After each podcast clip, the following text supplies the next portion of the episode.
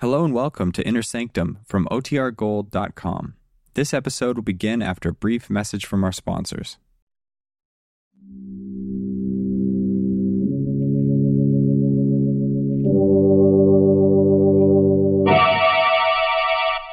Inner Sanctum Mysteries.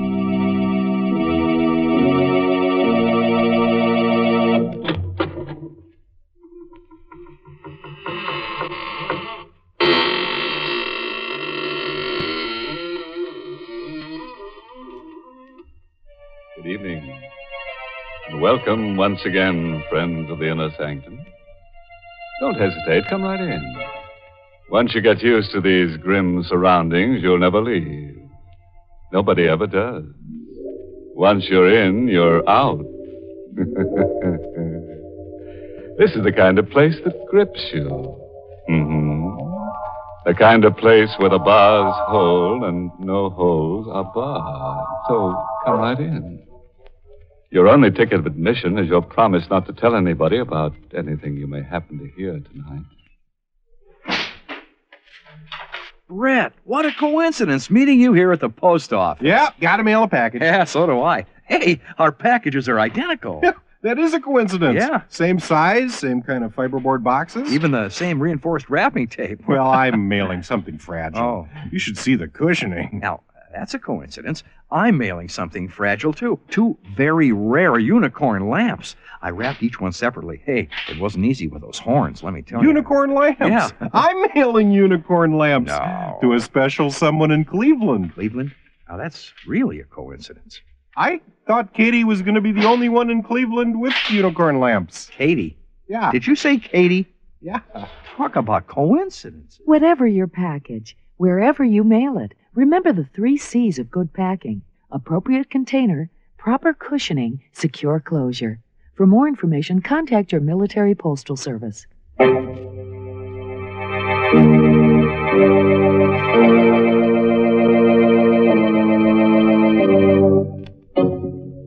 And now for tonight's tale Lady with a Plan.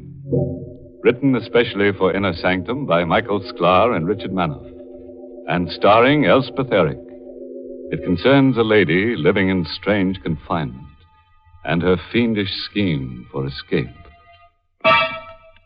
Moore Penitentiary is a sprawling mass of gray granite on a deserted landscape. To this grim and forbidding place has come a man with a purpose to visit with Gladys Cross. He's a newspaper writer, and she is tomorrow's feature story. It's not a pretty story. I'll tell it right from the beginning. I'm no stranger to Moore Prison. I was a bride when I first came here, wife of the warden, first lady of Moore Prison. what a laugh. It was a strictly business proposition. Edward got a wife, and I got security, in what I thought was a convenient way of life. But after two years of living like a prisoner in a house that was inside the walls of a jail, with a man who was 15 years older than I was, I'd had enough. But Edward had other ideas. Divorce. you don't mean a word of it, Gladys. Stop telling me what I mean. Will you give me a divorce? When you're feeling less excited, we can discuss this sensibly. No, you can't put it off. I've had all I can take. I don't understand you, Gladys. I've been a model husband. Model husband, you've treated me the way you treat your prisoners. You don't beat them. You grind away at their nerves until their minds are so much mush. I'm getting out before it's too late. You're staying here with me where you belong. If you won't give me a divorce, I'll leave without it. Gladys, don't be a fool. No matter where you go, I'll bring you back. And I don't want to hurt you. You can't threaten me. Not you, my dear. I'm thinking of him. Him. How do you. What are you talking about? so there is a man. You're inhuman. No, dear. Just a model husband. Trying to keep his home intact.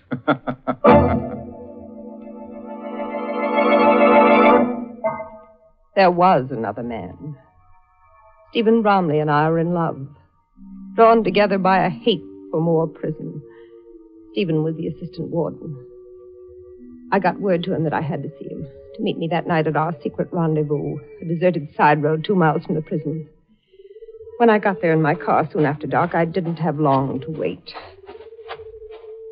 Stephen? Yes, Gladys. I came as fast as I could. Here, get in the car so we can talk. Something is wrong. I spoke to Edward this afternoon. He refused the divorce, and he threatened me if I left. He suspects there's someone else. What? He doesn't suspect it's me. You, his assistant, he'd never suspect you. He will eventually. We've got to get away. But Edward threatened me. Edward, Edward. Look ahead, Gladys. You know what'll happen. You've seen it happen to the prisoners. You'll snap. Your nerves will give way. He'll, he'll break you. Stephen, stop it. You know there's no way out. There is. If you're game. I know what you're thinking, but that's impossible. We could never get away with it. If we could, would you do it? Tell me how. Lucky Briggs. Briggs, the lifer? Uh-huh. You can have him transferred to work in the laundry. Assigned to handle your stuff when you bring it down. What are you getting at? Bucky hates the warden worse than you do. Given half the chance, he'd strangle him in a second. Now talk to him. Begin to feel sorry for him. Let him think you want to help him make a break. Then what? Then all we've got to do is give him the chance to use his hands on Edward. two hours we talked. By the time we parted, our plan had been worked out in detail. It was a plan for murder.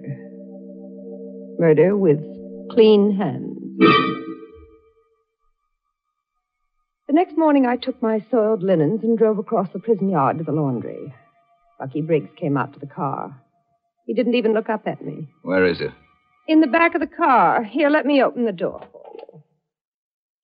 I've heard quite a bit about you, Briggs. You want to take your fresh stuff home? But I don't really believe what they say. Look, lady, the warden needles me enough. I don't have to take it from you, too, see? Well, I don't know what you mean. You I want just... your fresh laundry, don't you? In a minute. I just want you to know that I'm interested in your case, Bucky. So's your husband. Get your laundry now. All right, Bucky. The seed was planted. All it needed was time.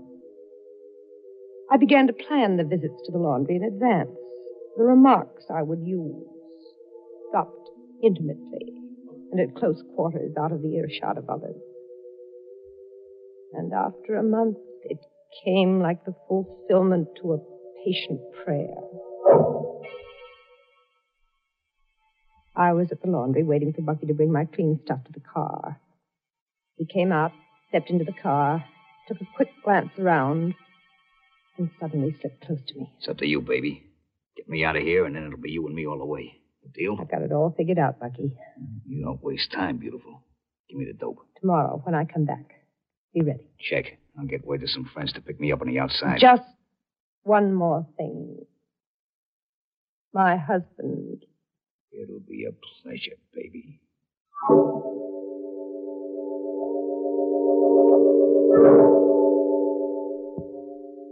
I made a final check with Stephen, and then everything was set.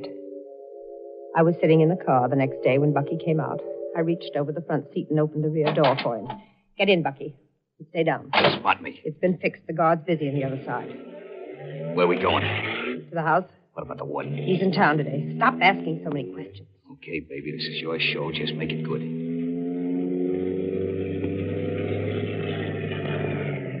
This is the back of the house. Not a soul in sight. Now follow me out, hurry.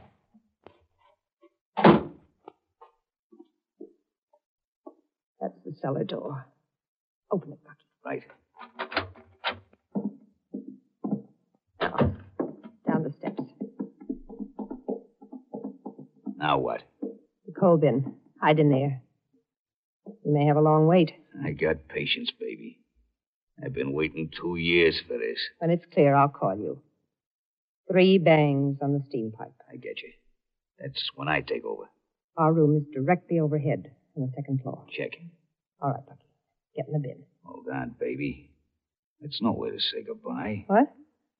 I like 'em personal. Like this. No, not now, Bucky. Now.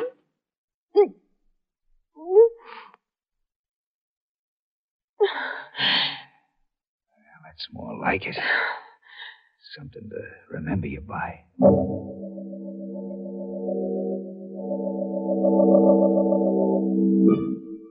Returned an hour later.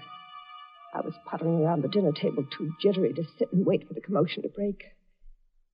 And then, quicker than I expected, it happened. Siren. That must mean a break. They know they can't get away with a break here. Hello. What the devil's happened? Briggs, form a searching party and wait for me. I'm coming over. Briggs is broken out. Any sign of how he did it? Nobody won't get far. I'll find him. And when I do, I'll break him for good.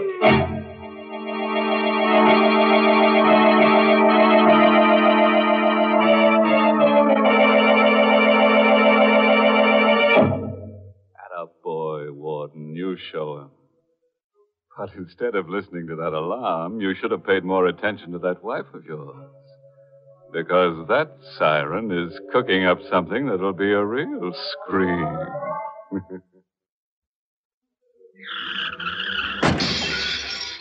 Help. Somebody, please. Help me. Most of us wouldn't think twice about answering a plea like that. We'd help save a life in an emergency, even if it were a total stranger. I'm hit. Somebody get me a medic. And if we can't depend on our buddies in time of need, who can we count on? But how do you help out when you don't know that there's an emergency? How can you meet a need you don't know about? One sure way is by giving blood to the Armed Services Blood Program, where your blood can help save someone's life. That's because the Armed Services Blood Program is the primary source of blood for military hospitals. And they need regular donations from us and our families. So contact your blood bank or the lab at your medical treatment facility. Be a lifesaver through the Armed Services Blood Program. And remember, their supply is our supply. The Roberts, They gave us a toaster. Joanne and Ed, Toaster? Mrs. Perez. Toaster. When you're looking for the perfect gift for any occasion, don't forget about U.S. savings bonds. A bond is the gift that keeps giving because it pays competitive rates when held for at least five years and will continue to earn interest for up to 30 years. Bill and Martha. toaster. oh, your Aunt Libby. Aha, toaster. Oven. Ooh, the Phillips. Toaster. U.S. savings bonds, because unlike many gifts, you can never have too many bonds. Contact your finance office for more information.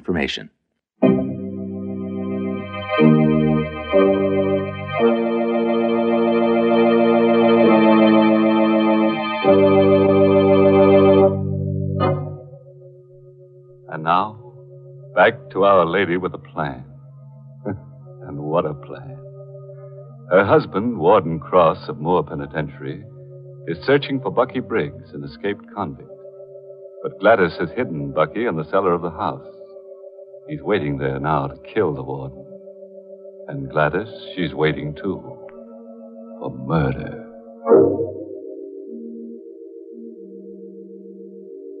I went up to bed after Edward left and lay there tense. The sirens had stopped. For hours there was dead quiet everywhere. Then, close to midnight, I heard the door open downstairs. Was Edward. I could tell from his footsteps that he was tired, defeated. I lay perfectly still, waiting for him to come in. Gladys, Yes? still up? Yes? Got away. Incredible. Got away. No one knows how. I didn't answer. He was a different person, harried, shaken. I watched him as he undressed. He looked suddenly older than ever, and I felt a sickening revulsion at the dejected spectacle he had become. I lay perfectly still as he slipped into bed and fell off to sleep. He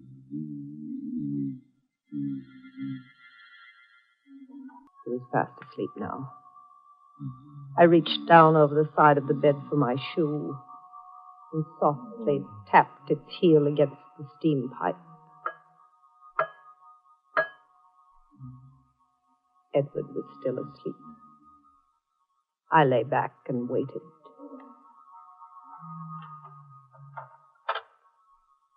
Slowly, slowly,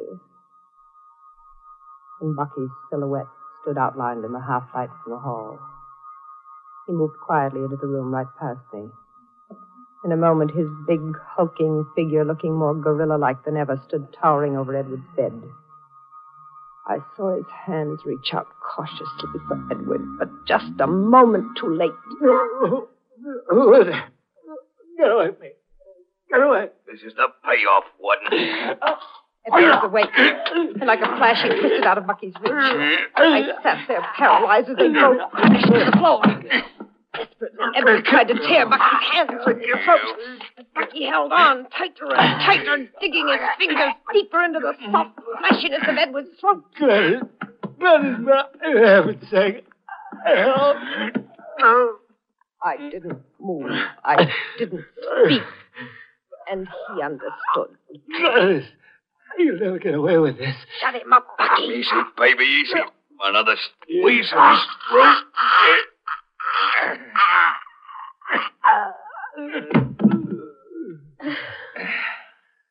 There. Just like you wanted him. I want to see for myself. You don't have to. When I twist her neck, stays twisted. Dead. Dead. Now get me out of here. There's a rope and a scaling hook behind the cellar door. Check. Stick close to the house until you reach the hedge. Then out across the south wall gate. Check. All right, now go. Ain't you forgetting something? What? Come here. Oh, please, stop, Bucky, please.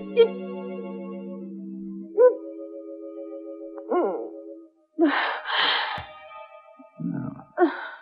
Gotta do this more often. I'm getting to like it. Please go. Okay. Just one thing. Remember, give me two hours before you turn in the alarm. I'll be waiting for you out there. Goodbye, baby. As soon as he was gone, I glanced at my watch and followed the second hand around twice. Now I was ready. Hello, who is this? It's Mrs. Cross. Bucky Briggs was hiding in our cellar all the time. He's killed my husband. What? Do something before it's too late. Which way to go? Toward the south wall. Nice. I put the phone down. My part was over. The rest was up to Stephen in the main tower. I waited five seconds, ten seconds, twenty seconds. Then all of a sudden it came like a million shrieking demons. From the window, I saw the long fingers of the searchlights pointed at the south wall. And pinned beneath the glaring lights was Bucky, frantically pulling his way up the rope. I watched as the bullets hit all around him, picking puffs of powder off the stone wall. One of them had to find its mark. Bucky shuddered, then caught himself. He was hit. He had to fall, but he didn't. Hand over hand, he started up again, higher and higher. He was hit again, but he didn't stop. And then before I could realize what had happened, he was over the top and gone.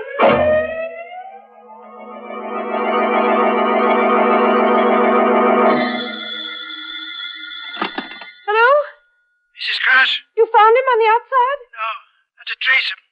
Bucky got away. But how? He was hit twice. That's right. The car must have picked him up. But we'll get him. Unless those bullets kill him first. He's got to die. He can't live. He mustn't live. Oh, don't worry, Mrs. Cross. We'll find him. Dead or alive. I hung up. Dazed. Now Bucky was out there, waiting for me. A light. A machine gun.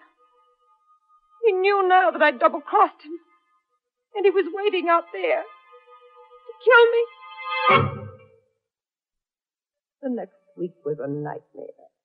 Edward's funeral, the messages of condolence. No chance to see Stephen alone. And then one night a week later, he came to me. Nervous, worried. We messed it up, Gladys. No trace of Briggs, which means he's alive and out there. That's not so safe for you. But we're safe here. Of course, Gladys. We just happen to be leaving here. Oh, no, Stephen, I'm not going. That's impossible. The new warden's arriving next Tuesday morning. Oh, I hadn't thought of that. Gladys, even if you could stay on, I'd argue against it. But what about Briggs? It's a big world out there, remember? We'll get lost in it, you and I. So lost that no one will ever find us. Not even Briggs. Say you'll go. Well, I have no choice, I suppose. Good girl. Now listen, I've got it all figured out. My resignation is in, takes effect next Tuesday night. Tuesday morning, you take the train to New York and head straight for the Hotel Empress. Don't budge out of your room. I'll be along in the evening, okay? You're not listening. I was thinking of something. What? Something Edward said when he died. Hmm? You'll never get away with this.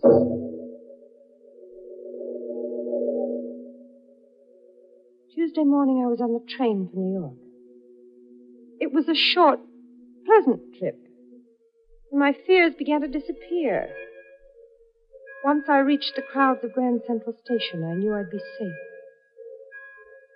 I threaded my way through the crowd, just one of thousands of people.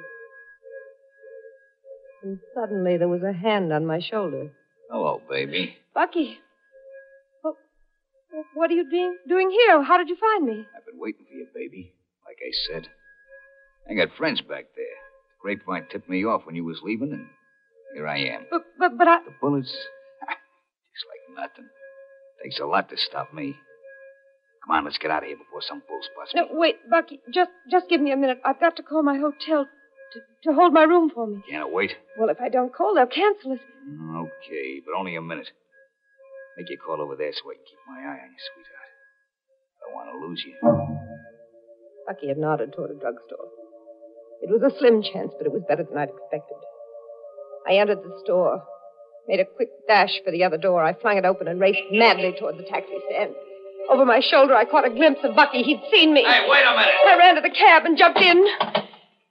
Hotel Empress in a hurry and lose that cab behind us.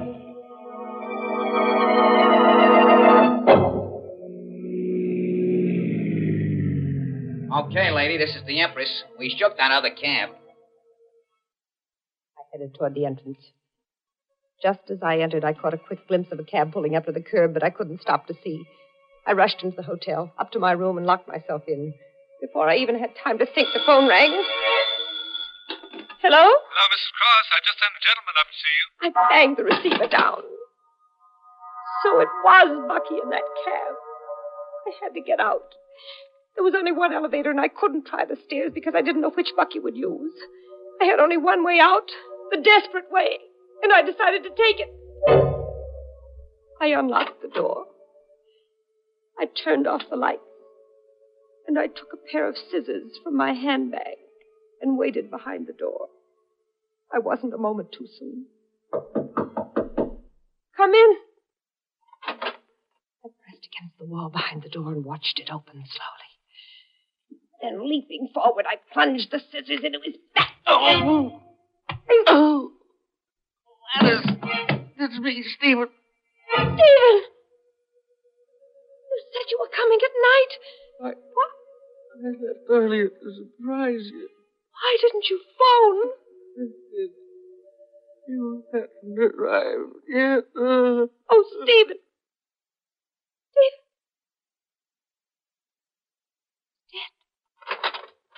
Hello, baby. Bucky! Surprised to see me, huh? Hey, who's that? Steve Bromley. You done him in.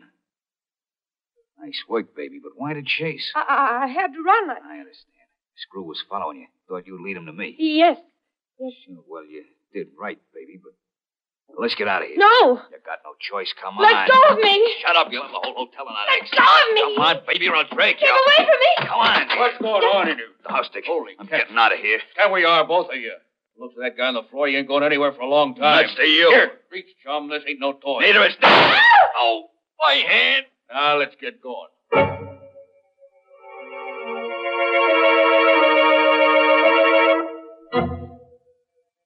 There isn't much more to tell. You were at the trial, you know the rest. I'm back at Moore Prison for good. As a real prisoner this time. Bucky, he's got a few hours before they take him to the chair.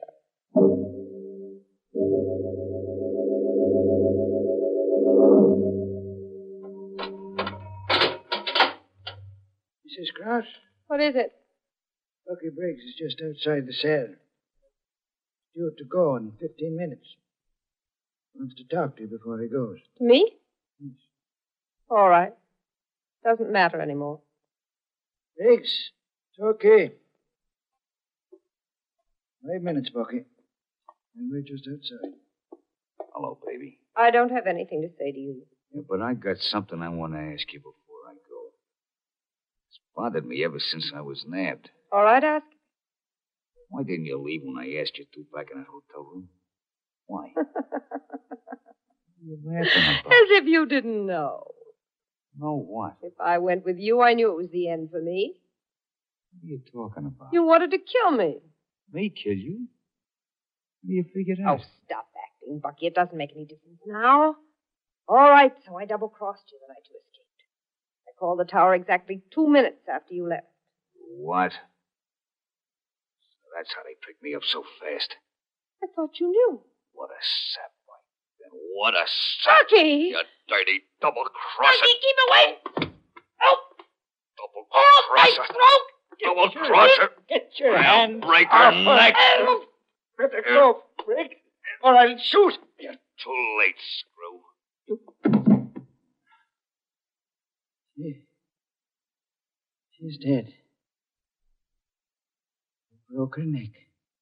It don't make no difference now. Can't kill me twice.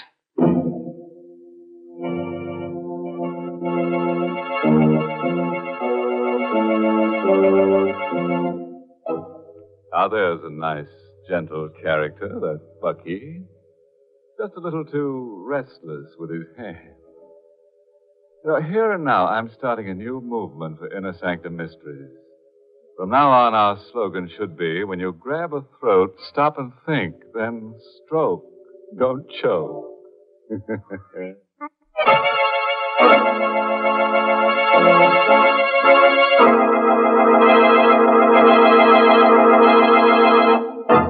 Before we say goodnight, friends, here's an epitaph for the tombstone of Gladys Cross. Here lies a good heart rent asunder by a man with a soul full of thunder. Her sweetheart named Stephen tried to help her get even. Now they all live in peace six feet under. oh, by the way, this month's Inner Sanctum Mystery novel is I Hate Blondes. Good night. Pleasant dreams. Mm.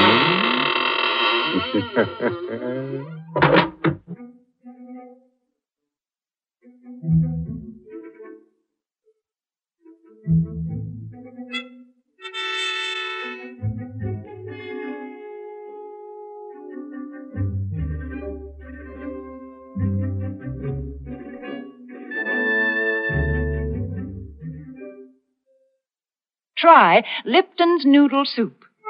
And tune in next week for another Inner Sanctum Mystery. This is CBS, the Columbia Broadcasting System.